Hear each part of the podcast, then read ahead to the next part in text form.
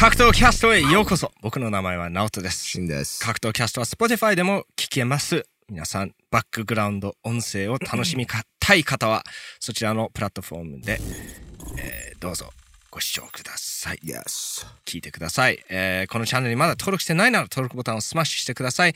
今日は RIZIN 東京ドーム大会の勝敗予測です、えーもう追加カードはないと思いますので、えーパパパパッとやっていきたいと思います、えーメインイベントからいきますか？あ順序まだあ発表されてないよね。だから上かあ、らそうなんか。だ。じゃあ、とりあえず。ず、ライゼンウェブサイトのこの、順序でいきたいと思います。朝倉海 VS シュート渡辺。おー僕は、えー、朝倉海選手が2回戦に進むと予測します。まあ、渡辺修斗選手は、まあ、ファミリータイムと仲良くさせてもらって、コラボもし何回かしてますよね。はい、はい。で、すごい落ち着いていて、あの、いい人なんです。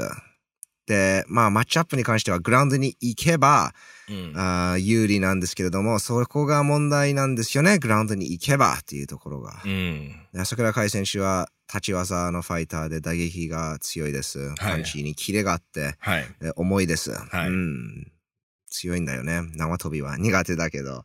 その動画やっと、えやっと見たよ。あ、そう。マサトと。マサトのコラボ。えナオトが、ナオトがいつも、あの、見ろ見ろ見ろって言ってたから、見ました。え、縄跳びが？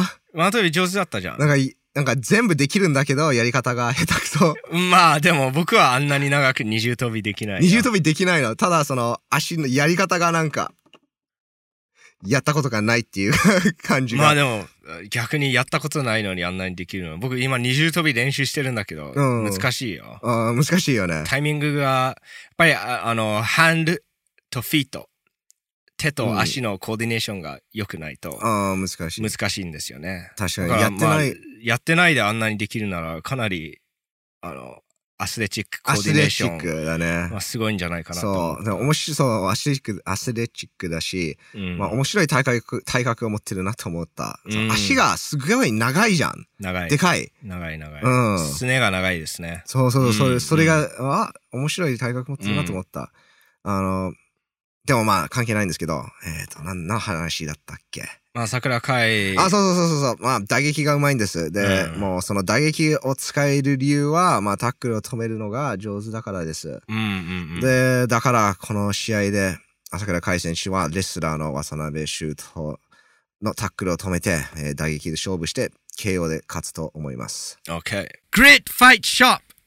Grit Fight Shop とは何ですか？グリファイショップは格闘技グッズストアですね。はい。何でも売ってます。MMA gloves、sparring gloves、boxing gloves、bag gloves、うん全部あります。砂手、砂手も？ヘッドギア、ヘッドギアも？ミット、ミット？うんうん、全部あります。あ、自立のギもあります。えー、そこまで？いや、全部あるんですで、僕たちは全部使ってます。全部好きです。?Yes. Family Time 2021のクーポンコードを使えば15%オフでゲットできます。Oh 15% my オフですよ。Goodness! Oh my god, 皆さん。Yes, yes. 今しかやってないです。期間限定です。うん、皆さん、えーチャンスを逃さないでください。Grit Fight Shop の商品は赤木選元選手。元選手だよ、ね。今は店長。自分が選手だった頃にはどういう商品が欲しかったか。そういうものを考えて、すごいこだわって作ってますので、うん間違いないですよ。Yes, 間違いない。うん俺毎日使ってるよ。Yes. 皆さん、ぜひ、Grit Fight Shop に行って、Family Time 2021 2021を入力して、15%オフを楽しんでください。では、ポッドキャストに戻りましょう。期待されているマッチアップですね。井上直樹 VS 石渡慎太郎選手。いやー、この試合は難しいです。そうですね。あのー難しいんですけれども、僕は、えー石渡慎太郎選手の勝利を予測します。おー。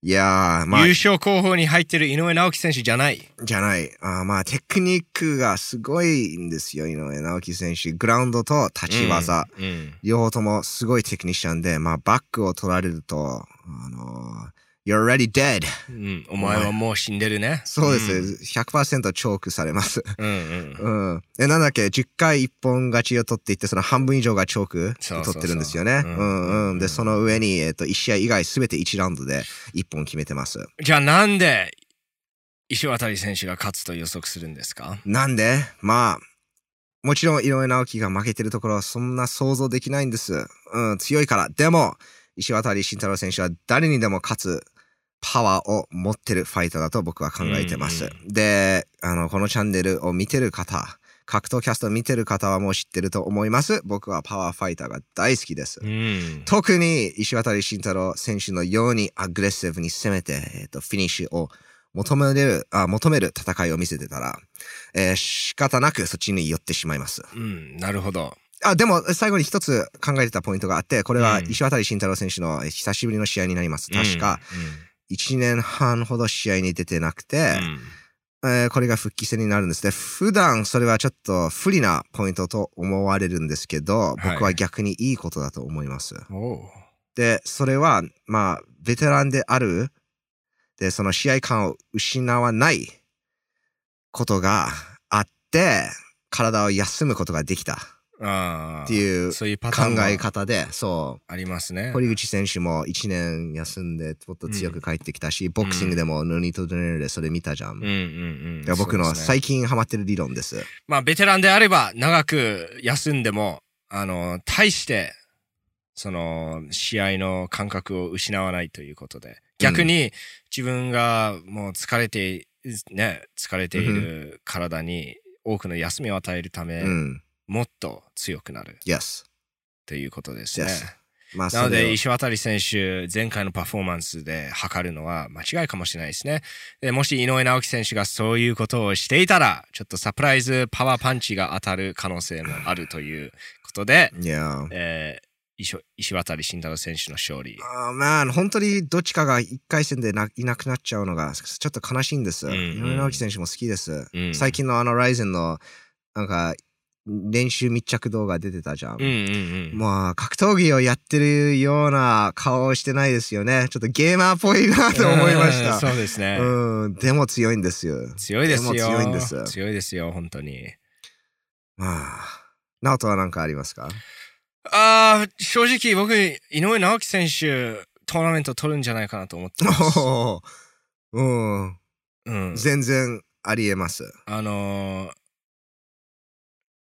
道具が多くて、道具を全部使う。で、その道具を全部使うそのレシピがもうできている選手うん。なので、うん、わかるわかる。あのー僕は毎回同じことをやって同じ風に勝つ選手が一番強いと思います。うんうんうんいろいろ変える選手よりも。うんうん井上直樹選手は打撃でプレッシャーを与える。で、KO じゃないんですよ。ダメージ与えるじゃなくて、プレッシャーを与えるなんです。うん。うん。そこがすごい重要ポイントです。うん。だから、ヒットアンダーオーウェイすごいよくできると思います。プレッシャーを与えるだけなので、うん。別にダメージなんていいの。で、あの、テイクダウンをしなくちゃいけない状況まで追い込んで、で、そこまで行ったらもう簡単、チョーク、柔術ボン。そうだね。それありえるね。あ結構負けられないレシピだと僕は思うんです。うん、なるほど。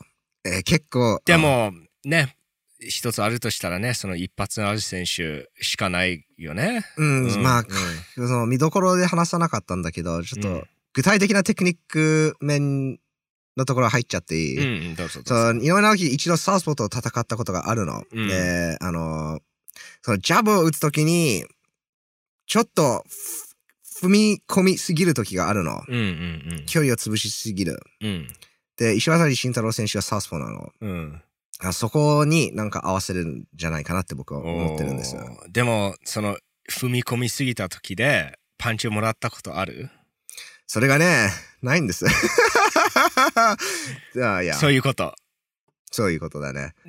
まあ僕のクレイジー理論で井上直樹選手実際何を考えてるかわかんないんだけど、うんうんやっぱりダメージを与えようとしてない打撃の戦い方だと思う。本当にプレッシャー与える戦い方なので、それはね、プレッシャーされますよ。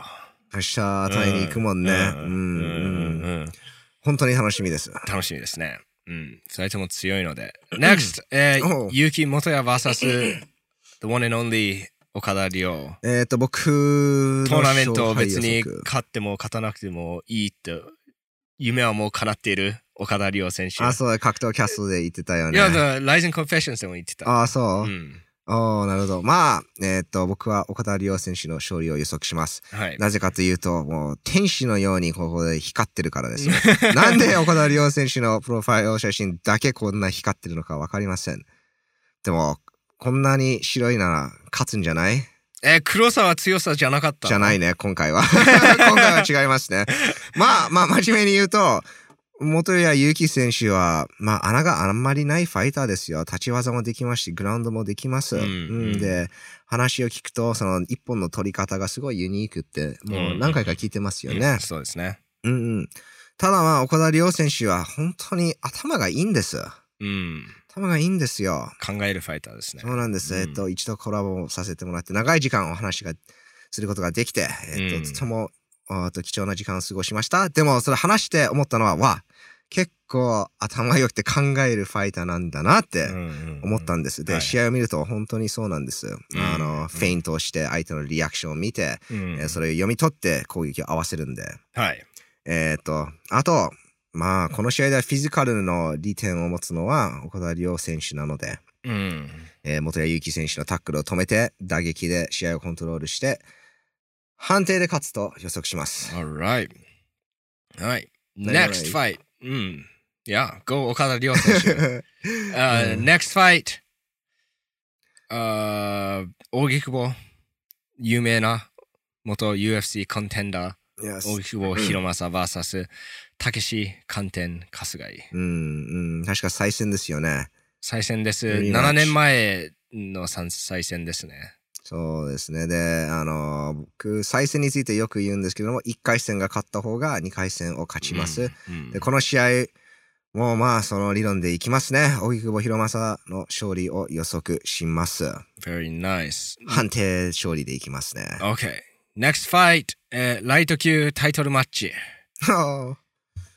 あちゃんとしたタイトルマッチ。えーっと、トフィック・ムサイフ VS ホベルト・サトシ・ソーザ。あー、これも難しいんだよね。二人ともフィニッシュを求めるファイターです。うん。ソーザ選手100%のフィニッシュ率を持って、ムサイフ選手は89%のフィニッシュ率を果たしてます。で二人ともパワーを持つアスリートなので、まあ、ジャッジはいらないと予測します。でもあの、ソーザ選手、ホベルト・サトシ・ソーザが勝つと予測します。はい。まあ、トフィック・ムサイフ選手、すごい強くて、まあ、負ける姿さえ想像できません。で、まあ、勝っても本当におかしくないです。うん。うん、あの、ソーザ選手の打撃をカウンターしてから、えー自分の打撃で攻めて、うん試合を勝つのは完全にありです。うん。た、だ、ソーザ選手は、その、立ち技でもパワーとスピードを持っていて、ムサイフ選手が持ってない武器を持ってます。で、それは彼の充実です。はい。だから、グラウンドにんも持っていけるし、立ち技でもできて、それを混ぜていってうん、うん。あの、2ラウンド、1本勝利うん。を予測します。3ラウンドに行けば、ムサイフ選手が勝つと思います。で、あと、ムサイフ選手がこの日本に来てるんですけど、どういうトレーニングをできてるのかがわかりませんあ。ー多分自分が求めてる100%ベストなトレーニングができてないと思います。うん慣れてない食べ物を食べてると思います。うんそれも全部考えて、えっ、と、ホベルト・サトシ・ソーザ、2ラウンド1本勝利。Very nice. えっと、今度はタイトルマッチじゃない。タイトルマッチじゃない斎藤豊。チャンピオンだけどタイトルマッチじゃない斎藤豊選手。VS ウガール・ケラモフ。あー来たね、来たね。まあ、二人とも、まあ、前回のその見どころで話したのは、これはあの100%判定になることで、そうですね。どっちの判定になると思いますか？えーっと、斎藤豊選手の判定勝利を予測します。うん。そう、距離を詰めて、自分の、えーっと、強い中間距離うんと立ち技のクリンチで試合をコントロールして判定で勝てると思います。ただね、チチャンピオンだけどタイトルマッチじゃないというあれこうあるんですけど、一応チャンピオンだから、で、同じカードに、あの、フェザー級、うん。注目されてる国内トップ、うんフェ。ザー級の対決があるので、はいえっ、と、斎藤豊選手は素晴らしい派手なパフォーマンスを見せたいと思います。はい。ただ、このウガルゲルモフと戦って、まあ強く見えた選手が絶対現れないと思います。やりにくいって言ってましたよね。そう。んだか、ら、あんまりすごい素晴らしい強い斎藤豊選手が見えない確率は高いと思います。なるほど。でも勝利しますね。はい。格闘キャストをサポートしてくれているアートボーイを皆さんに紹介したいと思います。Family Time and Art Boy コラボ New Release 格闘キャストシャツを作りました。Yes! 皆さん格闘キャスト T シャツです。後ろを見れば、ものすごいかっこいいデザイン。このヘッドフォンとマイクロフォン。ちょっとラジオ風ですよね。ちょっとラジオ風のえーデザインなんですけれども、すごい僕はかっこいいと思ってます。今僕白い方を着ているんですけれども、ブラックもあります。We have it in black! Like Batman! 白の方はちょっと派手なデザインなんですけど、ブラックだとかっこいい模様にも見えます。とてもカジュアルに、えー着こなすこともできます。アートボーイの商品を買うと直接格闘キャストのサポートになりますので、よろしくお願いいたします。よろしくお願いします。多分最も楽しみにされてる試合なんじゃないですか？このカードの。メインイベントになるのかな？どうしてもあの70キロタイトルマッチがメインイベントになるはずなんですけど、うん、それからまたコーメインですね。コーメインのだよね。まあタイトルマッチがメインじゃないとね。う。うんん。朝倉未来 VS クレベル小池。うん。まあまた難しいのが出てきました。えーっと、まあグラウンドに行くとクレベル小池が勝つ、立ち技でいると朝倉未来が勝つっていうのがあるんですけれども、あの、立ち技でもクレベル小池、いけると思うんだよね、僕は。うん、うん。クレイジーだけど、うわー何舐めてんのかじゃないうん。グラウンドがあまりにも強いから、いや、これ MMA なので、うんうんうん打撃戦じゃないですよ。うん。総合格闘技なので、MMA。そのグラウンドに行くと必ず勝つっていう脅威が自分の打撃を良くする。それとも相手のディフェンスを鈍くするっていうのはすごいあると思います。あると思いますよ。あると思いますよ。はい。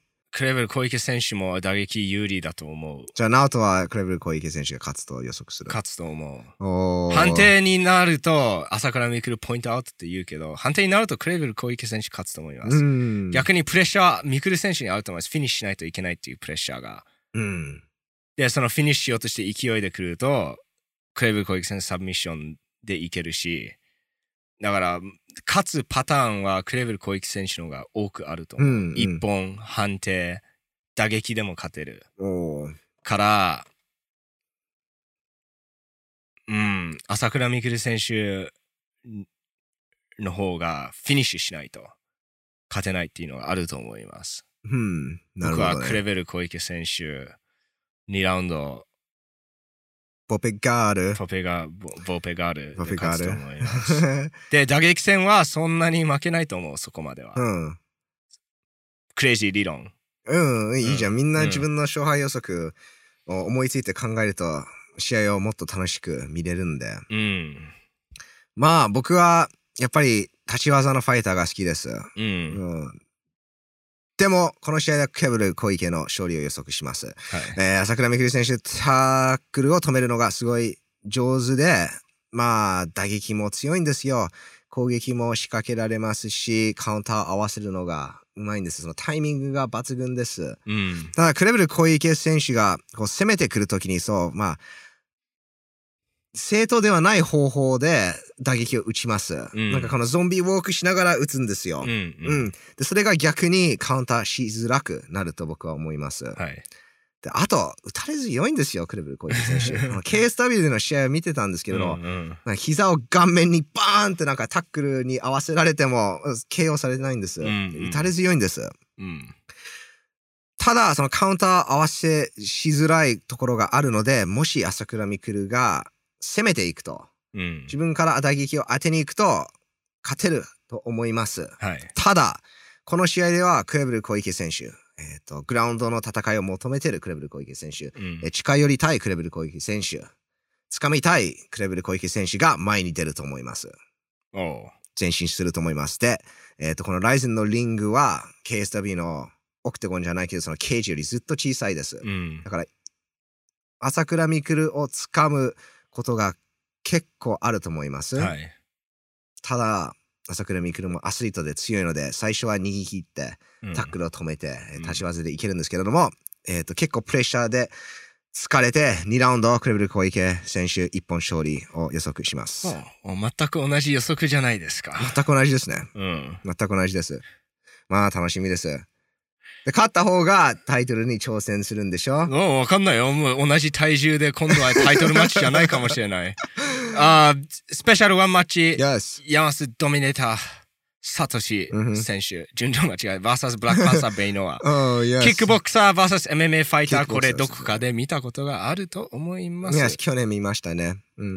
まあ、1ラウンド、キックボクシング1ラウンド MMA でやったらよかったと思う。まだそう思うよ。んん まあ、まず最初に、えっ、と、ブラックパンサー、ベアノヤ選手にたくさんのリスペクトを示したいですね。うんうんうん。本当に、すごいことをしてると思います。うん。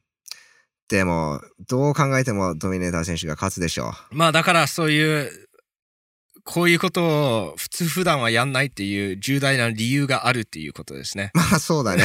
まあ、そうだね。うんうん、いろんな、いろんな意味でちょっとハってなる試合なんです。なんかこのトーナメントの中で、このフェザー級トップ選手の中でこれがバーンってなんか、え？これがこの中に入るんだって思ってしまうような試合なんです。まあででも、その、いいじゃん。まあまあいいんだ、いいんだけど、まあその理由なんですよ。うんでまあもちろん MMA vs キックボクサーもあるんですけれども、このトーナメントとこの斎藤豊 vs あケラモフとか、まあ全部なんでその二人が戦ってるかっていう理由がなんかわかるんです。明らかなんです。うんただ、この試合はそれがないんです。例えばブラックパンサーがもしもドミネーター選手を KO したら、うん。えーこれから MMA ファイターとして活躍するの？違うでしょ？このまま勝ってキックボクシングに戻るんでしょ、で、ドミネーター選手が勝ったら、えーっと、まあ、朝倉未来にリベンジする目的に一歩近づいたのか、それともタイトルに挑戦する方向に進んでるのかっていうと、ノーですようね。んだから、ちょっとその意味で、はってなる試合なんです。まあ、歯は結構強いよ。ああ、よくわからない試合ってうん言いましょう。そっちの方がいいと思うよ。オッケー。そうします。よくわからない試合です。まあ確かに。まあこの試合だけじゃないです。えーあーまあ、まあそこはちょっと僕のウィークスポットを押しますね。チャンピオンだけどタイトルマッチじゃないっていうやつ。チャンピオンの価値を下げると僕は思います。えーまあまあ OK。スダリオ剛選手 VS シビサイショーマン。ショーマー選手。ああ、まあ、120キロですよ。ビッグボーイズ。ビッグボーイだけど、スダリオ選手早いですよ、ビッグボーイにしては。速いよ、速いよ。スピードあるビッグボーイ。ただまだ120キロだからね。うん。まだ？わかんない、120キロわかんない。そっか、相手が120キロっていうことで、この体重を選んだっていうのもあるから。ああ、スダリオ選手は120キロない。わ、わわかんないけど、MMA ルース120キロって書いてあるじゃん。うんうんうん。まあ、ないよね、スラギア選手。120キロもないよね。まあどうなんでしょう。わかんないけど、まあ、わかんないけど、すごい大きいレフェリーを準備しないといけないですね。で、ロープもしっかり、ね、タイトに貼っておかないと、ロープから飛び出ちゃうよ。そうだよね。でもタイトすぎるとエンセンさんが飛び込めることができないから、あまりタイトにしない方がいいかも。うんの、それはないでしょ。いろいろ難しい試合ですね。いろいろ難しい試合ですよまあ、まあでも、ワンパン KO はないんじゃない？今回は。うん、うん。相手強そうですし、MMA そうだねファイターですし。そうだね、んワンパンチダウンからパウンドで KO ですね。おうおうおうう。ん、二人とも KO パワーを持つんですけども、やっぱりスピードっていうのが大事なんです。うんうん、で、スダリオ選手の方が速いんですよ。だから1ラウンド、スダリオ強し、KO 勝ちを予測します。OK 打撃を効かせて、パウンドで KO 勝ちですね。Very nice. 以上ですね。そんな感じですよ。皆さん、東京ドーム実際見に行きますか？それとも、あの、オンラインで見ますか？僕たちはオンラインで見ます。なぜな Oh, らそうそうですね、ファミリータイムチャンネルでライブ配信すおるよね。お、そうだね、そうだんね。ライブ配信します。毎回やってるやつ、試合 Yes の後に、ビッグファイトの後のライブ配信。そうですね。まあ、そこでも皆さん、ぜひ、あのー皆さんと意見を交わし合って Q&A とかもやりたいと Yes 思います。えっと、まあ、クレベルのあれ当たってほしいですね。あ、っていうか、ナオと俺が、なんか、当てた選手で違うなと思ったのあった？あ朝倉海勝ちます。うんあ、でも井上直樹僕は勝つとそうだね、思います。岩木。えっと、岡田亮。Yes。Yes 天使の岡田亮。あの、広政、Yes 扇久保選す手。僕もサトシ・ソーザが勝つと思います。同じ理由で。OK。ソーザ選手がフィジカルでちょっと弱かったら、その、いざとなったらグラウンドに持っていけないじゃんって思うけど、でも持っていけるの。うんうんうん。いざとなったら。グラウンドで負けてたら、持っていけるの、グラウンドに。うんうんうんでそういう分、あのー打撃をもっとリラックスして打てるし、なんかいろいろもっとテクニックとその強いファイターに貢献すると思うんですよ。うんグラウンドが強いっていう事実だけで。うん。すごい有利だと思います。MMA では。うん。俺、俺ら二人だけ総大選手だと思う。ほとんどみんなムサイフ選手選んでる。と思います。わかんないけど、うん間違ってたらコメントで教えてください。だって実際ね、もう1ラウンドクリンチに行ってサブミッションとか取れるわけじゃん。うんううん。ん。怖いよ、サブミッション。力とか関係ないもん。ああ、これも、I think 斎藤豊さん判定勝ち。Okay クレベル小池も同じじゃん、同じ。これもドミネーター選手、and まあ、スダリオ選手。まあ、同じだうん。結構、結構一緒に、一緒な線いってますね。うんうんうんうん。まあ、皆さんの、えー理論や予測もぜひコメント欄に入れてください。Yes Spotify で聞いてる方は YouTube 動画の方に行ってコメント欄に入れてください。で、登録ボタンもスマッシュしてください。い Yes! とても大事です。や、一番大事かもしれない。一番大事ですよ。登録ボタン。そで、次がその、ね、いいねボタン。うん。いいねボタン、そうそう次がコメントです。コメント、そうですね。大全部大事です。皆さん、よろしくお願いします。僕の名前はナオトです。シンです。See you again soon. またお会いしましょうバイバイ